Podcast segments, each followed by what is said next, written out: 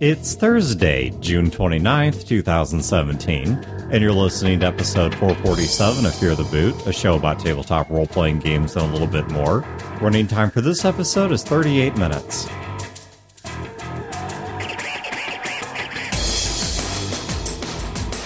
Welcome to Fear the Boot. My name is Dan. This is Brodeur. This is Julia. Put your goddamn cell phone away! Oh my god. Oh my god. There's another song in your future, Chad. Before you guys started, I said I need to check a shipment, and then we started. Put your goddamn cell phone away. That's the next. That's the follow-up to the new hit. See, I'm done. I just had to check. That's my album. That's my magnum opus right there. Put your cell phone away. Put your goddamn cell phone away. And Seek Chad will just be one of the songs. That's like one of the singles. On Put Your Cell Phone Away. It's the breakout single. You're right. Yeah. Right. All right. So, Brodeur, you were in a frat. I was in a fraternity for a number of years when I was in college. Did you get paddled? So, no, I did not get paddled. No. Well, what frat were you in? I was in Sigma Pi at UMSL. UMSL at the time. Did you think that they had free pie? No. So what had happened? You think that there was a change or summation? I'm sorry, summation of pie. What had happened was a number of the guys that I was on the debate team and mock trial teams and in student congress with. Sorry. Yeah, no, it's cool. When I tell you that my fraternity at one point had a higher average GPA than the honors college, you're correct. Okay. But so you had Congress with a bunch of male students. Yes. With a bunch of peers, not when I was teaching. Any which way. A bunch of the guys that I was on the debate team with, and mock trial, etc., were going to UMSL, and they joined this fraternity, and I got rushed for this fraternity because I knew a bunch of guys, and I ended up joining the frat, and then for years I was one of the ranks inside the organization is pledge educator, and I was... Or pledgecator. Yeah, the pledgecator, which is a great portmanteau, thank you. You're welcome. So I was the pledgecator for years at Sigma Pi at the Delta Zeta chapter at UMSL. Well, Delta Zeta doesn't have Pi. No, they do not, but Sigma Pi has Pi. Yeah. We have Sigma and Pi. Well, excellent. Yeah. So Sigma Pi has a summation of a lot of pies. Yeah. And there's one pie that we didn't get as a general rule. Cherry pie. Sweet cherry pie. Sorry, Julia. So, ending the game. All right. Brodeur, go with this. I've got a bunch of thoughts on this. The reason I bring it up is twofold. My buddy Daniel runs a twice-monthly Gestalt Pathfinder game, and Gestalt is basically pick two classes and get the best of both worlds. So if I was a fighter rogue, at first level I would get the fighter hit die, the rogue skill points, access to both skill lists. You know, I would get the feat, but then I would I'm doing that by playing a Slayer currently. Yeah, it's nutty, right? Yes. So anyway, my buddy had been running a Gestalt Pathfinder game for some time, and through a variety of different happenstances with the group, it got to a point where the campaign needed to come to a close. And so Daniel decided, instead of dragging it out and trying to do workarounds for storylines that were no longer pertinent because those players were no longer there, he decided that he was going to go ahead and wrap the campaign up. And he did, over the course of 3+ hours, did a really, really great job of not only ending the campaign in a satisfactory way where we defeat the big bad and solve the meta plot, but also resolving individual plot points for our specific characters. And in a way that he did it sort of like a sort of Fiasco-esque, where at the end of Fiasco, you have your montage where you go through your white and black dice. Daniel just kind of went around the table in a longer form, but each player had the opportunity to do these series of vignette-style montages wrapping up the path of their character. Two things were good about it. One was the timing, and two was the way he handled the situation. What do you mean by those? Well, so the second one, I think I pretty much already, described, in that he gave everyone opportunity to have a satisfactory conclusion for their character's adventuring career. But by the first one, we had a long conversation at the beginning of the game where Daniel was basically explaining, I have material for another 4 or 5 game sessions, but it doesn't make a lot of sense to pursue that material because people and characters that started the game are no longer here for various reasons. And so what do you guys think and how should we handle that? And, you know, as a group, we had a long conversation at the beginning of the game and decided that if we can wrap it up in one nice tight bow in this game session, that's how we should handle it. So he chose good timing in that we didn't waste a lot of effort and game sessions sort of clumsing our way through the dark to find a good finish to the game. And he just said, here's the logical conclusion of the campaign. Let's talk about the logical conclusion and do a lot of it in RP as opposed to 6 or 7 last big fights to fight our way from point A to big bad to defeat big bad, because it would be a waste of our efforts. And combine that with the fact that he had already had the new shiny at the back of his mind anyway. And my advice was, look, you're already thinking about the next game. Let's end this one and then have a good end point so we can springboard into the next game. That's actually really a good idea to identify that and ahead of time. Mm-hmm. And then that way you can kind of taper the game off instead of just cutting in a cliffhanger that you never go back to because you've been distracted by something else. That happened to me all the time. Yeah, that happens a lot to me. Well, and that's something that we were talking about before the show is that you've not really had experience. I've had one, but by the time we were towards the end of it, everybody was so not into it that like I don't even remember the end of it. Only I enjoyed it. I enjoyed the game. Other people didn't. So it put a damper on my experience. So I couldn't even tell you how it ended. So I guess that's the only one game out of my gaming career has ended. That's it. The rest have fizzled off. They've petered out. Yeah, I've had a lot that ended. It's usually ended because of some external circumstances. Job loss, sickness, you go a long time without playing, a lot of new shiny, a lot of like game master burnout or game just kind of isn't going anywhere. Starts out good, doesn't. Well, and I do want to say that some of ours, like my current game group, we're going to pick the game back up. So it's like an end of a season, if you will. Mm-hmm. So, I mean, it's not ended because none of the characters' conclusions have happened, but like our storyline for that period is done. So I don't consider that an ending, though. Now, when I do end games, when I'm the game master, I always like doing epilogues for the characters. In your example, you said, correct me if I'm wrong, the players said what happened to their characters? It was a little bit of give and take. Yeah. Right? So it wasn't like a negotiation because it was the last game session. So, man, go with God, do what makes you happy, as long as it's not going to ruin if we come back to this campaign setting or whatever. But yeah, basically, it wasn't dictation on the part of the player. It was more, I would like to see this. And then the game master would come back and say, okay, well, how about that? Right. And so there was a lot of collaboration. I've done it where I, as the game master, have dictated the epilogue. Each character gets highlighted. It's like, well, maybe here's the situation that happened, but then usually the characters go off in their separate ways, or these two go off together. And it's just like I kind of tell the story about what happens here, what happens there. It seems to be pretty successful. I don't think I would do that nowadays, though. I think that I would want to put that power into the player's hands. Mm-hmm. You know, you tell me what happens here. It's their character. Yeah, exactly. Role-playing is a shared storytelling, and the portion that the player owns is their character. And one of the things that I was thinking about as we were discussing this, we talked about the timing of ending the game and how many of the games that we've played have ended rather abruptly and unfortunately because of life circumstances, new shiny, whatever it happens to be. And I think that's the exception, not the rule in the hobby. What I was going to say is that I think to me what's more important than the timing of the ending, I mean, not to say that I'm okay with games dying prematurely, but more than the timing, it's the nature of the ending.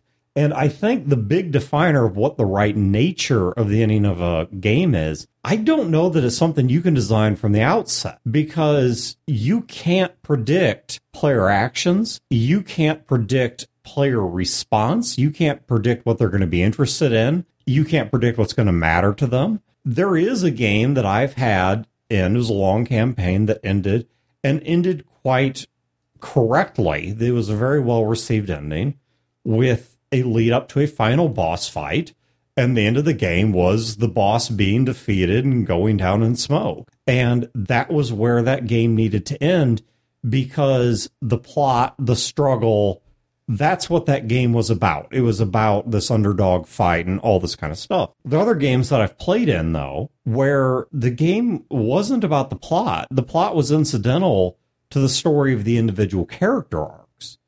And so knowing what happened to each of the characters, knowing that this one went off to do this and this one died and this one retired, that was far more important to the people involved than to wrap up exactly what happened with the plot.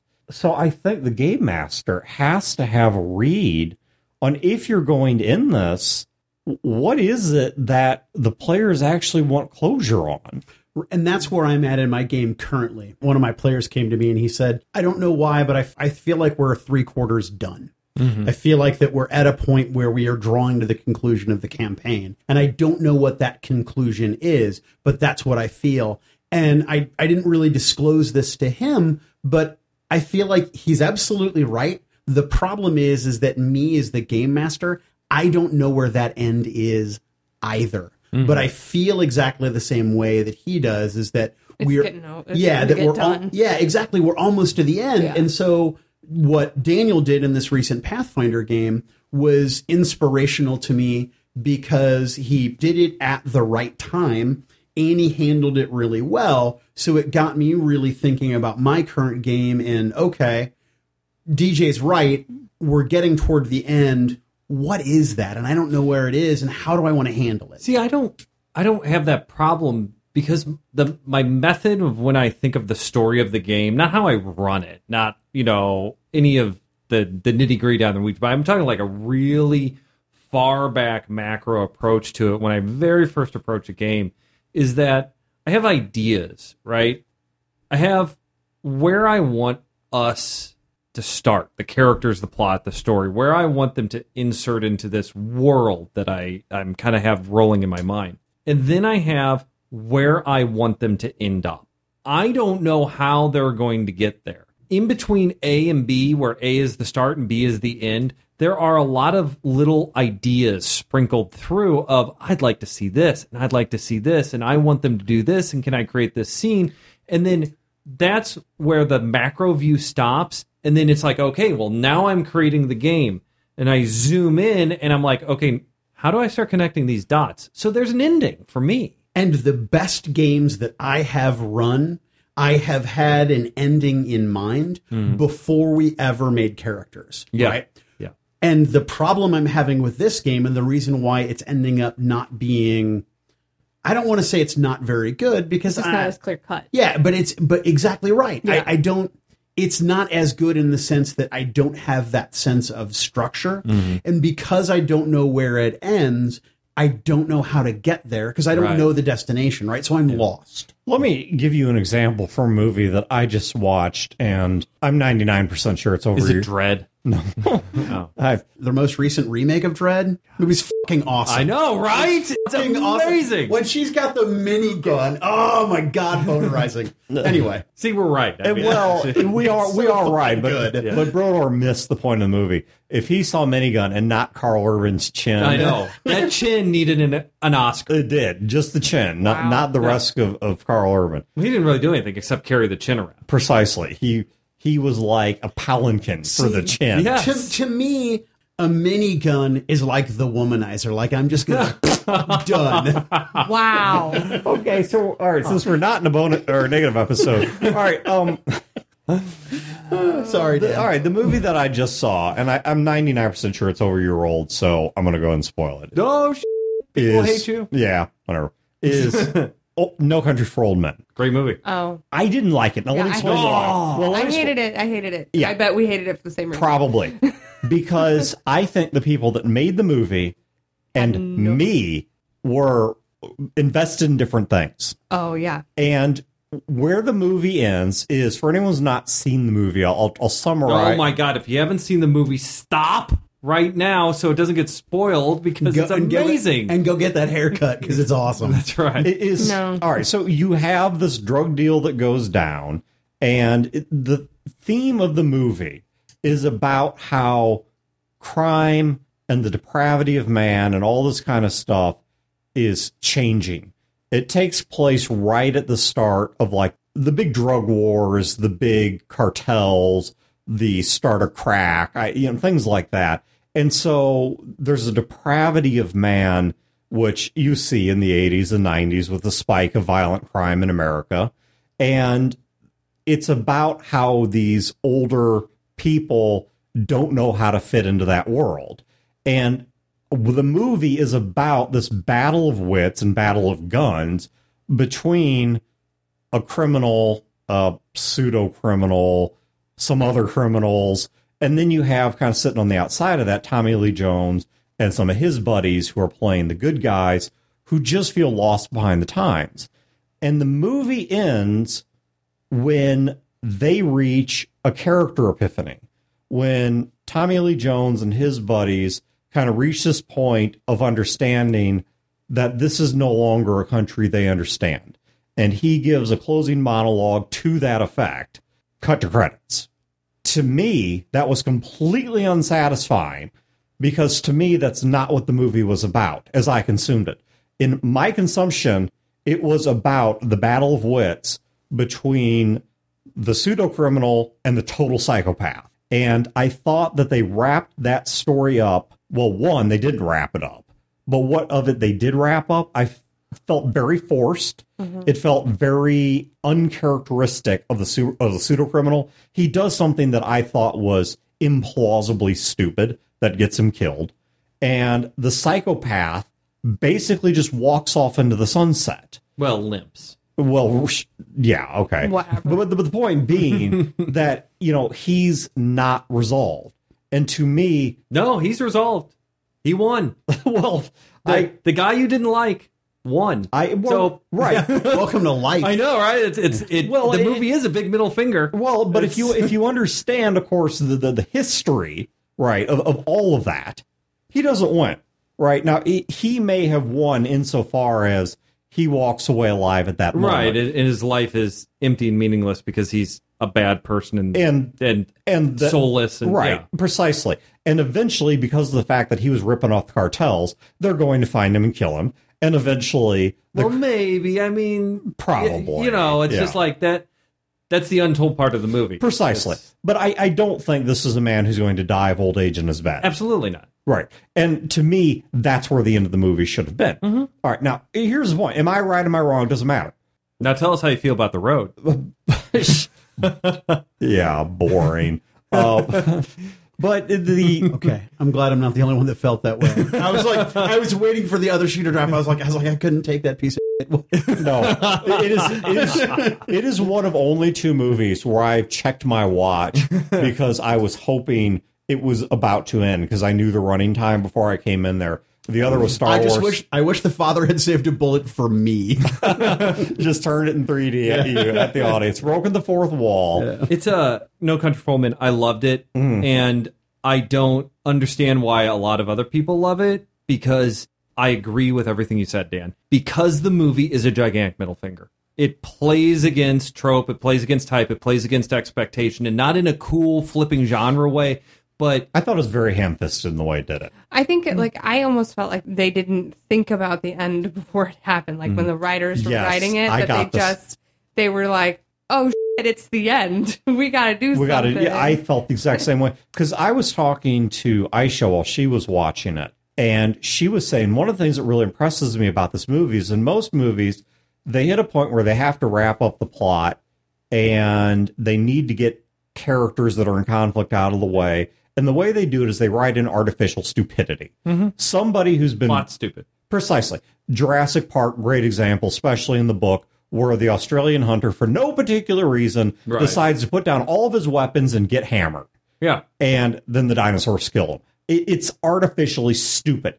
You cannot convince them. Yes, I realize people make mistakes, but no amount of apologism will sell me on the fact that is how his story would have gone if he was a real person. I know, right? And he's Australian. He can't handle his liquor. I mean, come on. Yeah. He doesn't carry a giant Bowie knife with him all the time. I mean... Well, and I say the same exact thing about, like, I can't even remember the name of it, but the third prequel of Star Wars, where they were like, oh crap, we gotta make Anakin evil. Kill some kids! Like, you know, just do make them do all this evil stuff the last, like, half an hour. And it's the same thing. I feel like they don't actually have a clear idea of what they're gonna do in the end, you know? Here's where I would juxtapose movies against role-playing games. Because, Julia, I agree with you. I felt that the ending of Star Wars was rushed. It was not the one I was checking my watch during. That was Phantom Menace. But that one was horrible. And Rogue was the other one I was checking my watch during. Rogue One?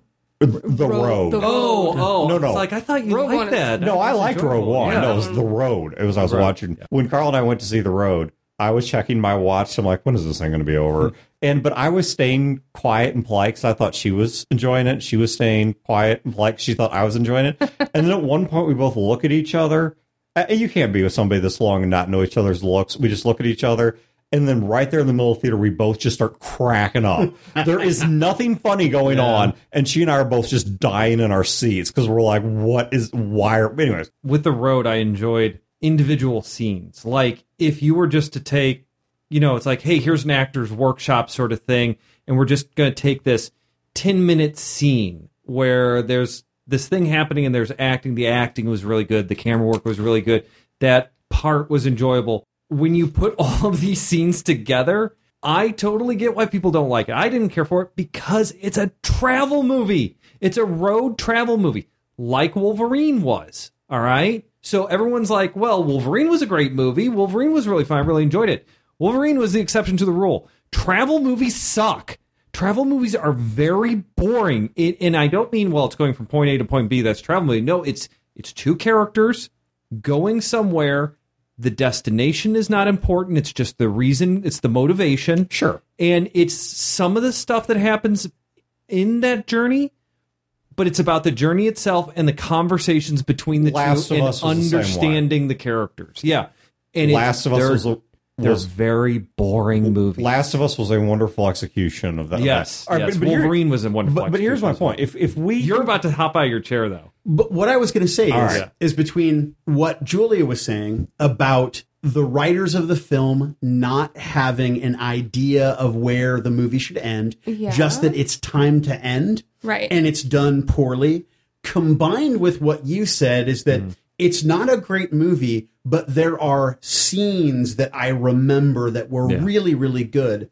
But when taken in succession, you think this really wasn't that great. My concern about my current game is that it is a combination of those two things. Well, I think that gaming is different, though, because you know, when a writer sits down and writes a movie, they're writing the movie. You know, you're being you're having influence on other people's ideas into the game. So I'm projecting my perception about what the game is, and not considering the collective. Yes, and that right there is the big distinction I want to make between role playing and damn near every other form of storytelling. Which is, when you write a book, make a movie, write a video game, you are making the decisions about the creative direction. You are attempting to discern what the story's about, what the consumer will latch onto in a vacuum. And on top of that, you are trying to make it broadly palatable to one of two groups. Either your intended audience, which is going to consist of thousands or maybe even millions of people, or you just don't give a damn. You're doing your art, and the only audience that matters is you. You have your story to tell, and either they like it or they're too stupid to understand it, which it insists upon itself. But I like the money pit. But the thing about a role-playing game is it's an interactive story told in an intimate setting where you have a constant feedback loop with your consumer, right? So I'm not writing this story by myself, even if I'm the game master. If this is my role-playing group, Chad's writing part of it, Julia's writing part of it, Brodeur's writing part of it. I'm writing a lot of it. And I see what they're getting out of it. I see what they're latching on to. I see what it is that they care about and don't care about. And I think that as the game develops, I have to start picking up on, number one, okay, let's go back to the phrase I've been using. What do they care about? Is where this story needs to end the death of a particular bad guy? The epilogue where the characters each get their own resolution? Is it the story of a town they're trying to save or a series of NPCs they're trying to rehabilitate? I mean, I don't know, right? We find this out throughout the course of the game. But the second thing that I think I have to look for is whether they're putting it in these terms or not.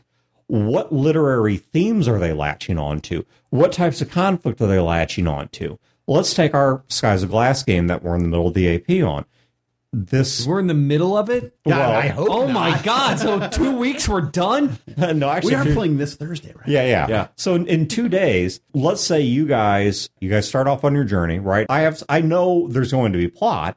I know where the plot's going to start, but I don't know, for example, do you guys over time come to see the boat to symbolize that portion of your life?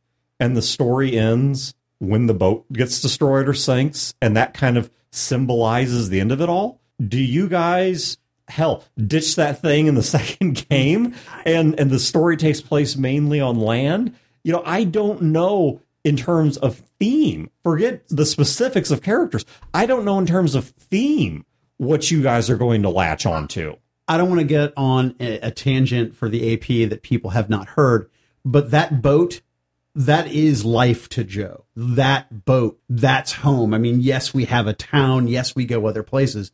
But that boat, right, that is his life. And I have to, as a game master, I have to be sensitive to that. If I want to maximize what you're getting out of this, Womanizer style. For anyone not following, the Womanizer is a sex toy. Don't. I'm not linking it in the show notes. Efficient. Yes. I'm not linking in the show notes. If you want to know, Google it. But don't. Do. But you know, I have to be sensitive to that, and so right. I have to know that because that's important to you. That's either... not to sink the boat tomorrow. Precisely. Or if I do, I mean, that has to be a serious bit of story. Is to free Joe from the concept of the boat. And But I got to see how this plays out. See, that's the thing I'm telling you. I can't tell you because, you know, I can't even begin to write... It's not. That's good. I was going to be sad. No. I can't even begin to write this the way I would a movie because not only do I not know where the players are going to go, because I don't know where the players are going to go. I don't know the characters. I don't know where I want to go. I don't know what I want out of the game. Right. Because I put a lot... So getting back to my time units thing in a game where we were talking about last week where it's like you only have so many time units in your life to devote to a game or whatever. For this game, even as a player, I only have so many time units and brain sweat to devote to it. That's another great album name. Brain sweat. Yeah, that is. That's going to be the follow-up. Yeah. The brain sweat I devoted to this, I actually focused completely on Pops. Mm-hmm. Pops from a... Who's an NPC. Who, from a meta standpoint, I wanted to do the goals that Dan talked about or set forth for me. But then also, I needed to find his voice, because I wanted him to make an impact for all the other characters. So I did that. I don't have my own character's voice. I don't have his motivation. I don't know what I want to do with him, and I'm going to have to play him a couple of games to find it. And it's funny, because I don't really have... my life. Yeah. Mm-hmm. Right. That's my life. I never know. Yeah. I didn't know who Joe was. At least I didn't have a direct from Joe. I'm like, Wayne, I need to play a character for a while to really to learn it, right? And so now that we had that... prologue, mm-hmm. to bring it back to the original topic idea, I don't know where the game is going to end in terms of what Dan's objectives are. Now, you talked about earlier that you're not really sure yet, but I don't know where that journey is for me individually, and mm-hmm. I do not envy the position of any game master looking at a game that's going to run long term and then planning for its inevitable conclusion. Well, okay. A story that's been on for quite a while, All-Star Superman. For anyone that's not read the comic, or there's also a video version on Netflix you can watch. All-Star Superman, it's a sort of what-if story about Superman, because he gets his power from the yellow sun, right? He gets too close to the sun, takes on too much power, so he's like ultra, mega, even for him, powerful, but it's killing him. So he's effectively got the equivalent of he's dying of cancer, and he knows he's going to die. The story is about what he decides to do. I mean, when you're Superman, right, you are the moral pinnacle of the world. You are at least arguably the power pinnacle of Earth. You're all these things to all these people. What the heck do you do with your last couple weeks or months of life? And that's what that story's about. Now, if you've seen that thing on Facebook where Superman is talking to a teenage girl who's standing on the edge of a building and thinking about committing suicide, and he's like, no, your therapist really was late. That's from All-Star Superman. Okay, mm-hmm. So if you want a sense of what that story is about, well, where does the story end? Obviously, it ends with Superman's death. What?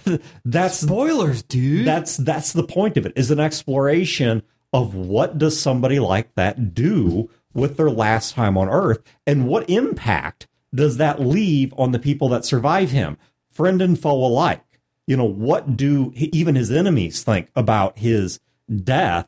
Not from them whooping his ass, but from what we would call natural causes. Mm-hmm. And that's, I think, something you've got to find in your role-playing games, is you've got to find, what is the story about? What are the players latched onto? What is the part that I have to explain, that I have to wrap up, where the audience won't walk out of there being like, well, wait a minute, what about this, this, and this? They wrap this up, but I don't give two craps about that. So something that has occurred to me then, do I want to go to my players at the beginning of the next game session, or maybe the end of the next game session, or maybe individually via email, and say, we've been playing this game for a long time. We all sort of feel that it's coming toward a conclusion. I don't know what that conclusion is. What conclusion do you want, or what would you like to see collectively or for your individual characters? Yeah, I would say do that. I think that, like Dan, you're saying, you know, as a game master, I have to find out this, I have to find out this, I have to figure this out, I have to... Part of this is on the players too, man. I mean, it's what they want out of their characters. Healthy gaming groups, when we're not in the game, role-playing in character, rolling dice or whatever, we tend to talk about the game mm-hmm. and our characters and our motivations and what we want and dreams of the future and dreams of the character's future and all that sort of stuff. In, I wouldn't say unhealthy, but less healthy games, it's your role play. Hey, okay, break time. Let's get some pizza. Hey, you know, how about that baseball game? Cool. And at the end of the night, hey, good game. Thanks. Okay, we'll see you next week. And then do you remember those games? You've had those games. I've had those games. We've all had those games. You even remember them? You know, you want to have the healthy games. So I'd ask you, Brodeur, do your players do that? Yes. At the end of every game session, when it's time for people to go home and Memory and I want to clean up so we can go to bed, my friends are outside in the street in front of their cars talking about the game. And sometimes I have to like open the door and be like, okay, guys, you're keeping my neighbors up, you know, get on, you know, skedaddle, right? But yes, they definitely talk about the game in between game sessions. They communicate with me about the game individually between game sessions. So we've got that, as you put it, healthy game going. I would say, although it's probably a little too late now, but involve yourself in those conversations and passively. Yeah, but I do when it's individual. I'm not going to go out there at 10:30 on a Sunday night and be like, you know, hey guys, let's spend another hour talking about the games. Let's just go to bed. I need to go to bed. Yeah. You know? That's fair. But you're right. Your time units are up. Yeah, exactly. But, you only have so many time units. But you're right. I could certainly be more proactive. Yeah. Yeah, I mean, I would think individually talking to them or emailing them, and in this situation, would be fine. Mm-hmm. And I would want it. Like, I don't know how your group communicates. I mean, one of my groups communicates. We have a hidden Facebook group. And yeah, so, we do too. Yeah, and that's perfect for it, because you can say, hey, what do you guys want to see? And actually, that should kind of be the first thing, and you did this, Dan, in your SOG game. Yeah. Of what do you guys want to see? Where do you want to go with this? But, like I said, I mean, I don't say this as a brag. It's just a different method, right? I don't have the problem, because I always think that's how I frame the game. That's how I come up with the game. It's like, there's this world. I want to see this world where we're all this in this sci-fi world, and we're doing this. That sounds interesting. And the world's kind of like this. Okay, I want the players to enter at this point, and I kind of want to see them end up at this other point. Mm-hmm. And I have a bunch of ideas that are just salted throughout the whole thing. Now, the end point will morph and change as needed, because I sure as hell I'm not telling them what the end point is. And I will change it to suit the needs of the game. But I always know where I'm going, because I have that guiding star. The players, because they don't have the map that I have in my head, to them, they're weaving in and out, and we don't know what's going to happen, and is it going to work, and hey, we achieved something, and to me, straight line. Never mind, I should not say this on the mics. Fair enough. Yeah, and you know it's bad if I'm, if I'm refraining. I think we're going to wrap this one up. With a big drop? Wow.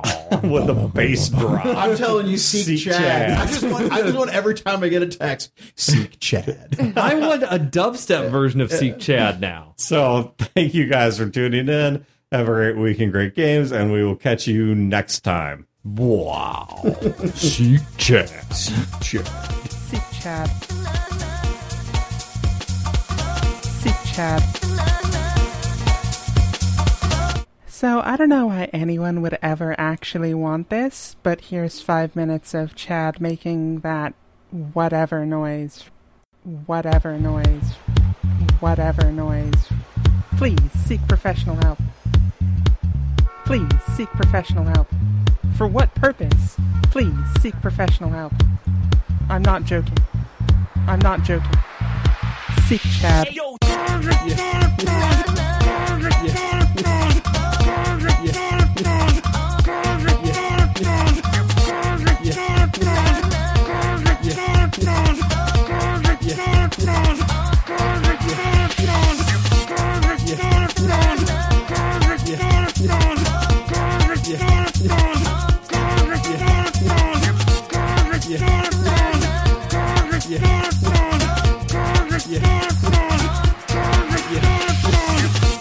Chad. Seek Chad. Seek Chad. Seek Chad. No one should have listened to Chad. Seek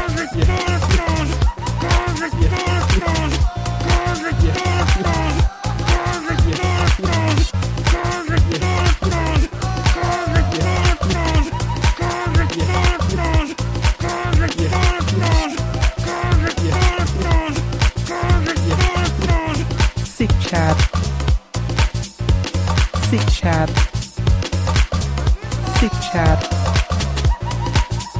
Seek Chad. Can you not do that? Can you not do that? Can you not do that? This is Brodeur. That would make me feel better.